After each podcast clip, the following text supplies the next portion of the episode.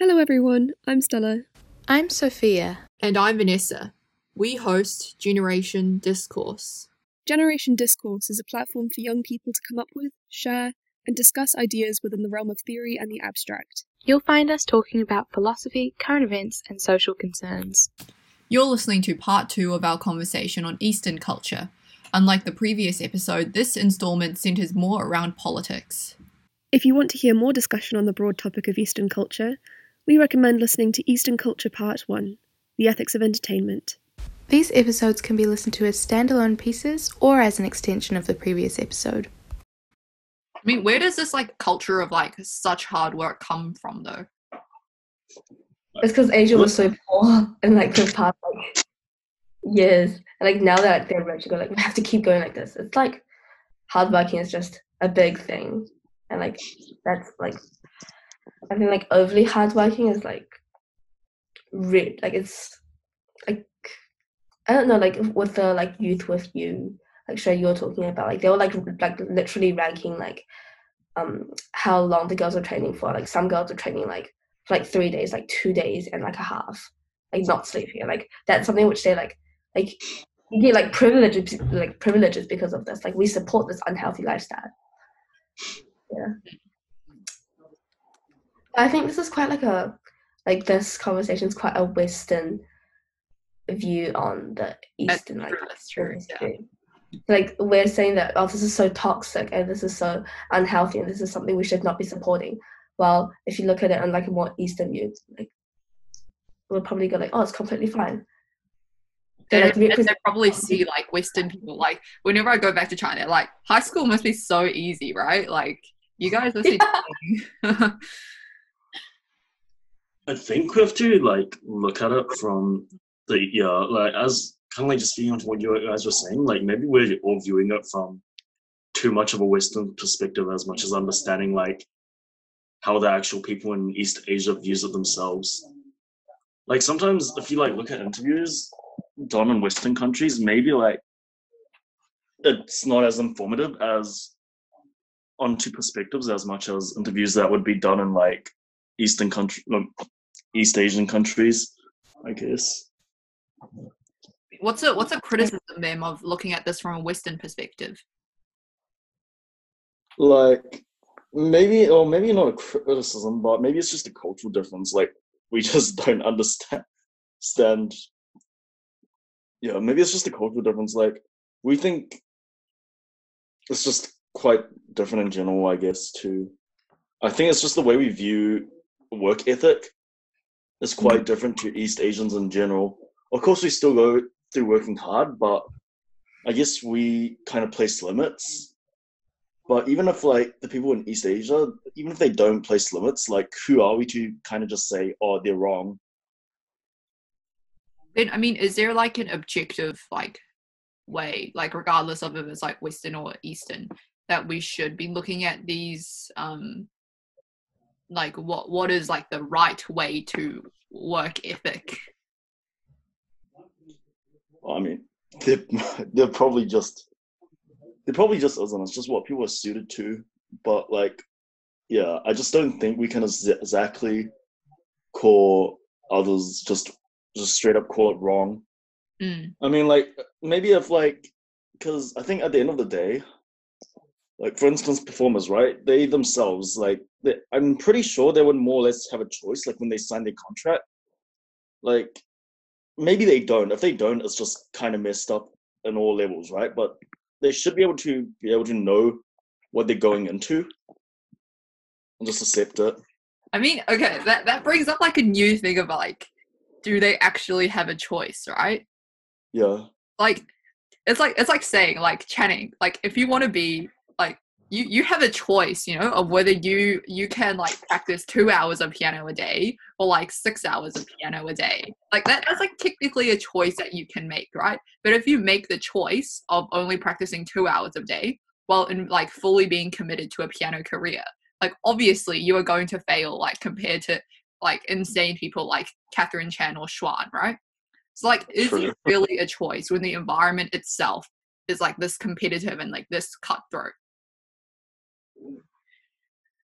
I guess the thing is like in East Asia, it's likely that even if you entered another industry or another job, that you would be like like we're horrified or like like Western cultures are or like Western people are like horrified by the treatment.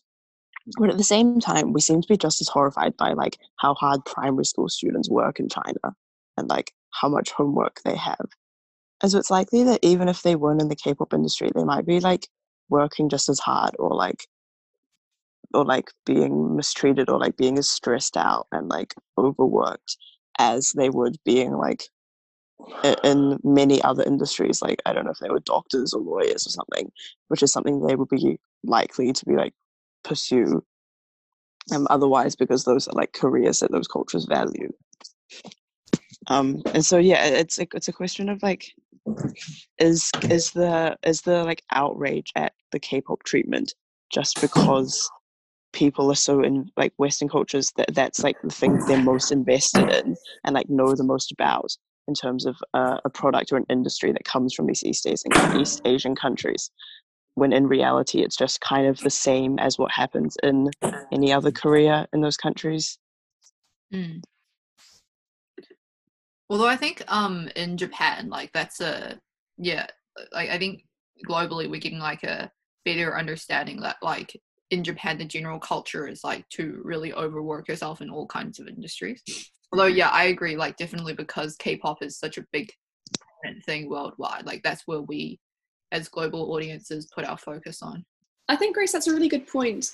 I think the thing that most Western audience members take issue with is the idea that once these K-pop stars have gone through their training and they manage to make it big, they don't really have any other outlets. Like what I'm getting at is, um, in order to train and in order to get so skilled at what they do at such a young age, they have to give away most of their formative years in which they would be generally educated for another profession.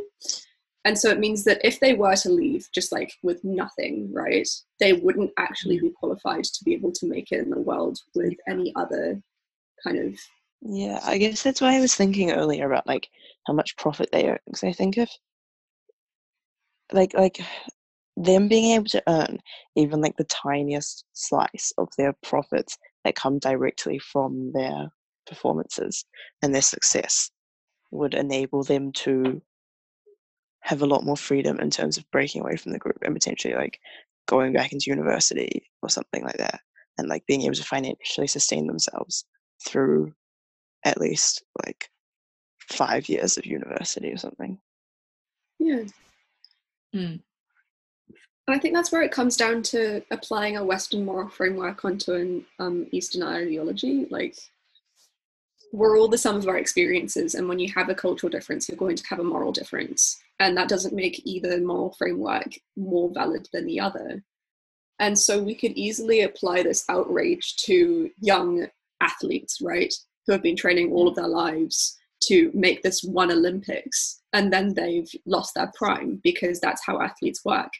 And then they're not really exactly trained for any other profession either. But we don't really see as much anger about that. Yeah, that's true. Yeah, yeah. I yeah, I feel like we are like, well, yeah, it is. It is a bit hypocritical of us, especially like now that I think about it. I feel like in Western society, a lot of our work ethics are moving towards like a more Asian or like Eastern kind of culture of work ethics, even though at the same time we're still criticizing them about that. And I feel like I feel like maybe like a part of it is just like um you know just like globalization in general like you are having a very large influx of um asian immigrants coming into western societies that is changing the way that these expectations are being perceived Yeah, and I think in lots of ways, in order for a society to operate, it almost needs to have a different moral framework. Because we have, like, kind of in Western societies, in places like the States, right? They have a lot of land for very few people, relatively, if you compare it to China or Bangladesh, you know? So it means that we've kind of been brought up to be very individualistic because that's the only way that society is going to be able to feasibly operate with that sort of setup. But if we have a place like Korea, and they've been they've adapted to have a competitive society because that's the only way that they're able to actually survive. Who are we to say that it needs to change? Yeah, I mean, it, uh, it reminds me of an interesting thing that I read like a few weeks back around like, I guess those communities kind of choose to make that trade off themselves in terms of the culture that they perpetuate.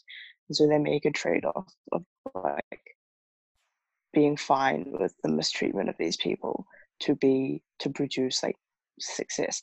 And the thing that it was that this reminded me of was like I was reading a, a like a magazine article on like urban planning and stuff. And so basically like East Asian countries also choose to prioritize their communities and like a sort of social well-being over individual freedoms and like um, particularly in terms of their privacy.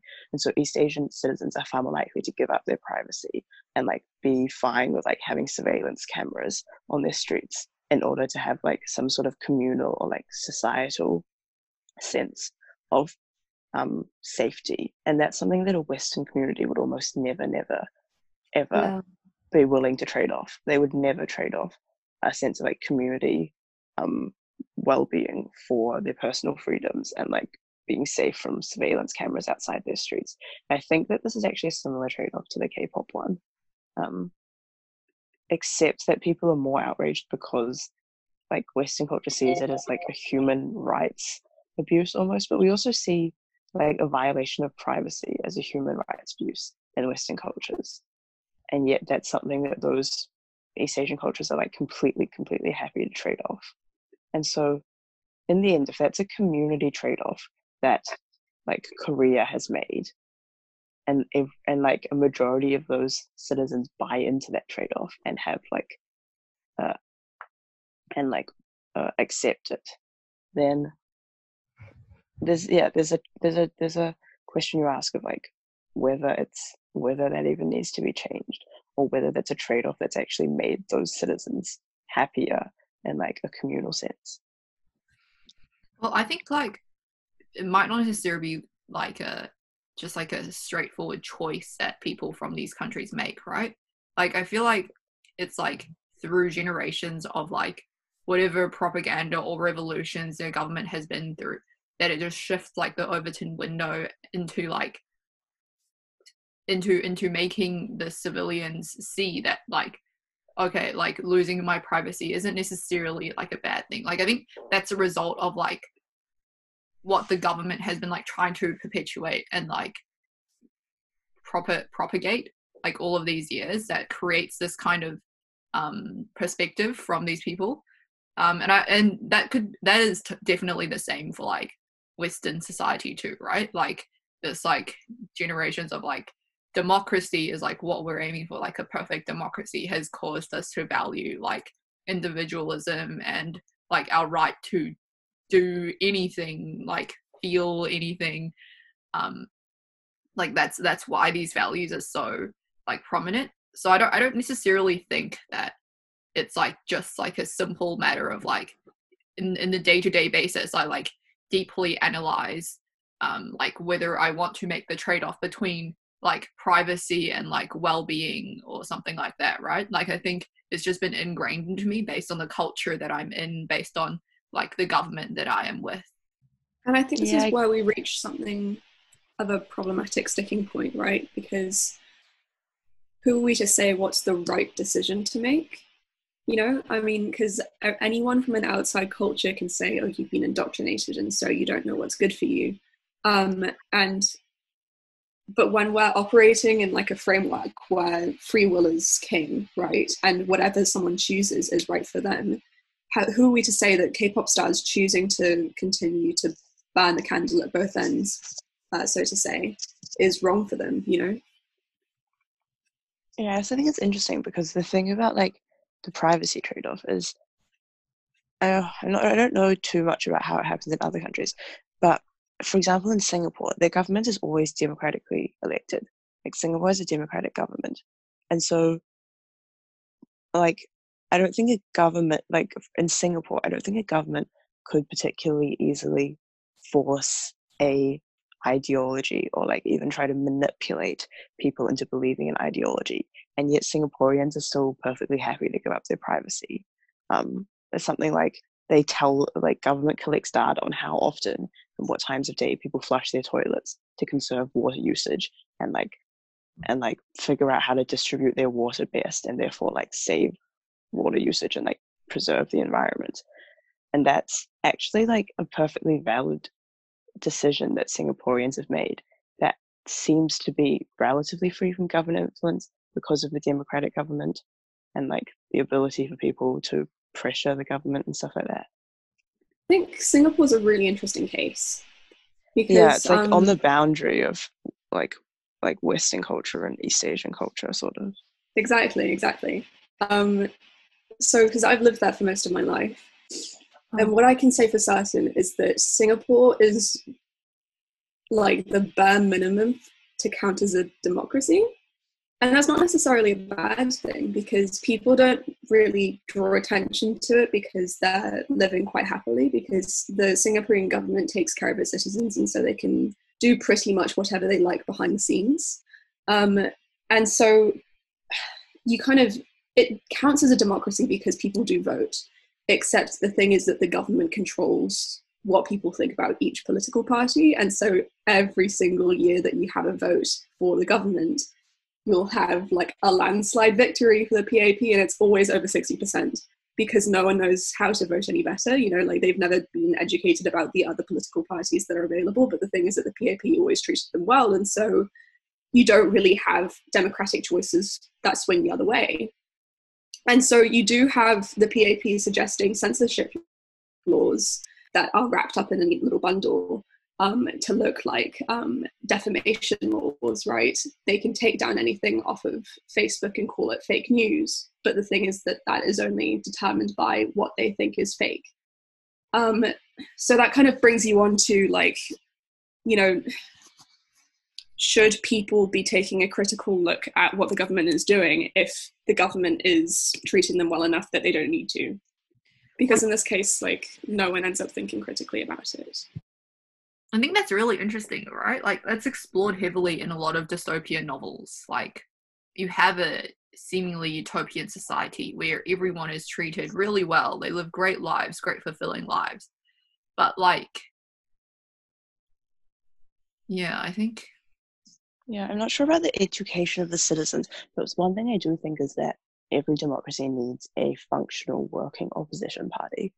Like, I think it's important. Yeah, like, in terms of citizens being educated enough to vote for another party, I think that comes through if you see your government, or like, if if your opposition, if the main like opposition in parliament, or like uh, an- any opposition party puts up a significant enough challenge or like alternative proposal to something the government's proposing and then the working government has to engage with that like uh, alternative proposal or idea then you get media coverage for that thing. But the but yeah you need to you need to have a government and like laws that enable an opposition to actually uh, exist i guess and not just be like stamped out or brushed to the sidelines by your government See, I think that's a really good point, and I would completely agree with you. Um, I'm just gonna play the devil's advocate here, and like, because I've had this discussion quite a few times with my family, and we've kind of come to the conclusion that it's very likely that Singapore's only able to operate so efficiently because there isn't a very good opposition because there's this overwhelming sense within the community that we are one singular team, we are like a working cell. And if there were to be another party to oppose uh, the suggested changes of the PAP, people would start to feel quite uncomfortable with that and it would feel less stable. And I feel like that sense of stability is what allows Singapore to function as it does. yeah it's really interesting i think that's true and like when you like yeah i agree that singapore functions on very very uh, like ingrained sense of stability that allows the community to feel completely safe um Mhm. I think there comes a point though where the decisions that Singapore has to make, particularly around now, where there are like I don't know, I just think that there are like interesting decisions that cities need to like Singapore's basically one giant city. Like that cities in particular need to think about in terms of post COVID future and like and uh, like climate change crises. There comes a point where the decisions that the ruling government make, it, like I think, is likely to become controversial. Like it's difficult to make decisions around like climate change that aren't controversial in some way and have like some people who oppose and some people who agree. And in that situation, I think it becomes dangerous that even if you like have stability where you don't have a working opposition to challenge your ruling party or because like i think it still leads to slight instability if you have if you only have one government like one major political party and then dissent within the general public that never gets expressed um, through like a working opposition to that party Right. Well, I feel like um with these kinds of stance, right? Like, I feel like this similarly exists in China, right? Where you do have like a lot of people, like a significant portion of the population who like definitely oppose the um communist party, right? But like because they don't really have like a big avenue to like like an opposition to voice that kind of dissent through like it's never really effective enough for whatever stability is to be like kind of like completely destroyed you know Mm. And I think what's really interesting about Singapore's case is the fact that if there's any dissent, it's generally not heard because the people who are benefited by the government are the richer people, and the richer people are able to make their voices heard more. And so, and you also have like the in, kind of indoctrination thing that we are talking about, where people are brought up to love the government, and so they don't really need to think critically about it in any other way. So I would say that I've like I've never seen anyone who actively dislikes the Singaporean government in all of my time living there. So if I'm not mistaken, is Singapore like a democratic like shell, but a communism framework? No, I I would say it's it's dem- it's definitely a de- democracy, um, and it operates like one. But the democracy kind of falters when it becomes when it comes to voting season. You know what I mean? Like Mhm. because people don't really know who else to choose. So it's not really a dictatorship. That would be very extreme. It just um, it just means that one party gets elected over and over again. But the thing is that it's never become anything not a democracy because the party never makes any decisions that are really extreme. It just keeps things running. Mm. Yeah, I think it'd be interesting to see what happens in Singapore if one day the government does try to pass something like super controversial or like decently challenging or like Mm. different. Yeah, no. I mean, that's the thing is because the democratic parties of Singapore are actually relatively new. It only really gained its independence, um, or like a little over half a century ago. So Yeah, yeah. there hasn't actually been enough time for a decent dissenting party to like ferment in its anger. You know. Well, I mean, Stella, what do you think will happen then if, um, like what Grace says, something they are forced to make like a really challenging decision, and you know, how would how would the nation? How do you think the nation would look towards that? I genuinely think that people would just say it's for the greater good, you know, um, because people trust the government so much in Singapore that if the decision made by the government directly disadvantages them, they would be fine with it because they would be so completely hyper aware of the fact that it's going to be advantage- advantaging others. And so they've created a really kind of very, very supportive environment in which people genuinely very like really care for their fellow citizen and there's this kind of ideology that the government allows you to support your fellow citizen. And so, if the Singaporean government ends up making a really controversial decision, I genuinely don't think that there's going to be that much backlash because they already Yeah. have made quite a few of them. I'm interested, like, other than just taking away like fake news, like, how else does Hmm. the Singaporean government like gain so much report within its nation? Well, so you kind of you have defamation lawsuits, right? I'm not sure if that's what they're called. Um, but essentially, what happens is if you are of someone of like high ranking of power, or if you have like a a um a platform, let's say, where people listen to you, if you say something about a member of the government or a political party that is in any way sort of derogatory, or it implies that you don't support them, then the government can actually take you to court and sue you over it. But the thing is that the judges are also from the government, and so they're never going to rule in your favor. And so what happens is that if they label you as someone who's an activist, right, um, and who has over and over again proven that they are disapproving of the government, they can take you to court and sue you until you are too bankrupt to actually continue living in Singapore and pay taxes. And so you'll have people getting kind of pseudo deported and like activists having their Facebook pages taken down and then they've moved away, you know, because it's just too much to continue like fighting against this huge entity, you know? Yeah, I mean, the answer to Vanessa's question around like how they gain so much support is basically just like the Singaporeans have seen the decisions that the government make hugely benefit their communities. Um, Singapore is one of the like, uh, like their public transport is one of the most efficient in the world. Um, urban planning and their like architectural design is, is some of the nicest or like aesthetically most pleasing and like most functional and efficient in the world and it's those kind of decisions that they've seen made improve their direct quality of life that actually just creates buy-in and has made like Singaporean citizens have so much buy-in into the government.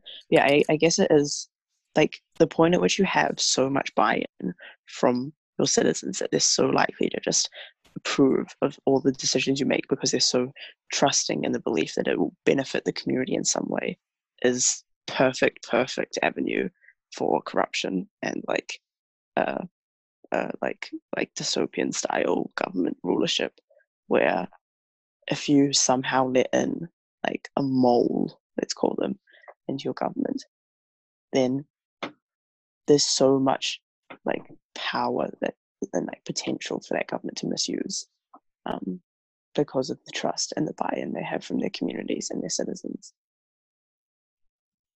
Which yeah, I guess there's something that like does the Singaporean population in general like ever particularly keep this thought at like the forefront of their minds when they're like considering new government policy? I think the answer is probably no, which is what makes it dangerous, I think. Totally. I mean, like, yeah, no, the government done anything like corrupt, corrupt though? Like, other than other than like I don't think so. you know the the stuff about how they're bad, but like, do they actually do really hardcore things to their citizens for their own selfish need? no, I will. I mean, No, they don't, yeah. I if they have, it's not being reported on. That's the thing is that um, something else that I found kind of dodge but never really thought that much about when I was living in Singapore is the fact that the Straits Times and the kind of main Singaporean news reporting outlets don't really seem to report that much on very hard hitting issues. Um, and so, for example, um, I was in the CBD, which is like the center of Singapore's operations. It's an extremely important area of land. And there was a blackout for like an hour. It was really, really bad. Um, and so the, this entire grid shut down.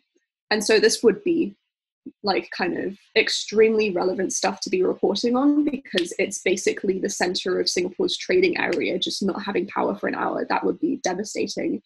And then no one reported on it. It didn't come out in the news. It wasn't on social media. It just like was completely swept under the rug. And so it would be very difficult to actually tell if Singapore was making controversial decisions because things like this Oh, just get it's not like the Singaporean government like necessarily needs criticism to be like, you know, like I got up my game or my power, you know? So like I I can, you know, it's it's obviously like not particularly good like principally for them to avoid that criticism. But at, like if we think of it like purely consequentially, do they really need it? Like if at the end of the day it might damage their reputation and prevent them like a like a really good efficient government to go to like be re-elected again sorry, do they really need an opposition? or like uh, just like taking taking the example of like um criticizing the power outage in the cbd right like do they really in that in that instance yeah do they really need any kind of criticism or like for just kind of yeah general like policies governing just like the basic well-being of society like do they really need significant pushback if they already like they've already been really efficient they've doing they've been doing this for a long time they like know what their population wants I think if you think short term, that criticism doesn't seem as necessary, but what it does do is set like super dangerous precedent for the future, right? So if you like build up a habit of not criticizing the small things that get bigger, you get to a point where you're highly likely to just like consider not criticizing things that get bigger and bigger. And so more than thinking about the short term like effect of criticizing a power outage, I think it's making sure that you set a safe and like functioning precedent to ensure that your democratic government can continue to be as accountable and reliable and trustworthy and like all that kind of stuff to your citizens for like future safing, future proofing essentially. mm. Yeah. And make sure that there are platforms where people can kind of safely criticize the government if they need to. I guess that was what I was getting at, is because the power outage didn't really have that much um, sway over the functioning of the government in the later year. But it did show that they had had some influence over what people were reported on. Yeah, that's where you need to like make sure that you open those like democratic channels for discussion and discourse criticism. Mm. If you liked this episode, give the podcast a follow on wherever you're listening so you'll be the first to know when we upload. We'll be releasing an episode every Sunday New Zealand time. follow us on instagram and facebook we're generation discourse everywhere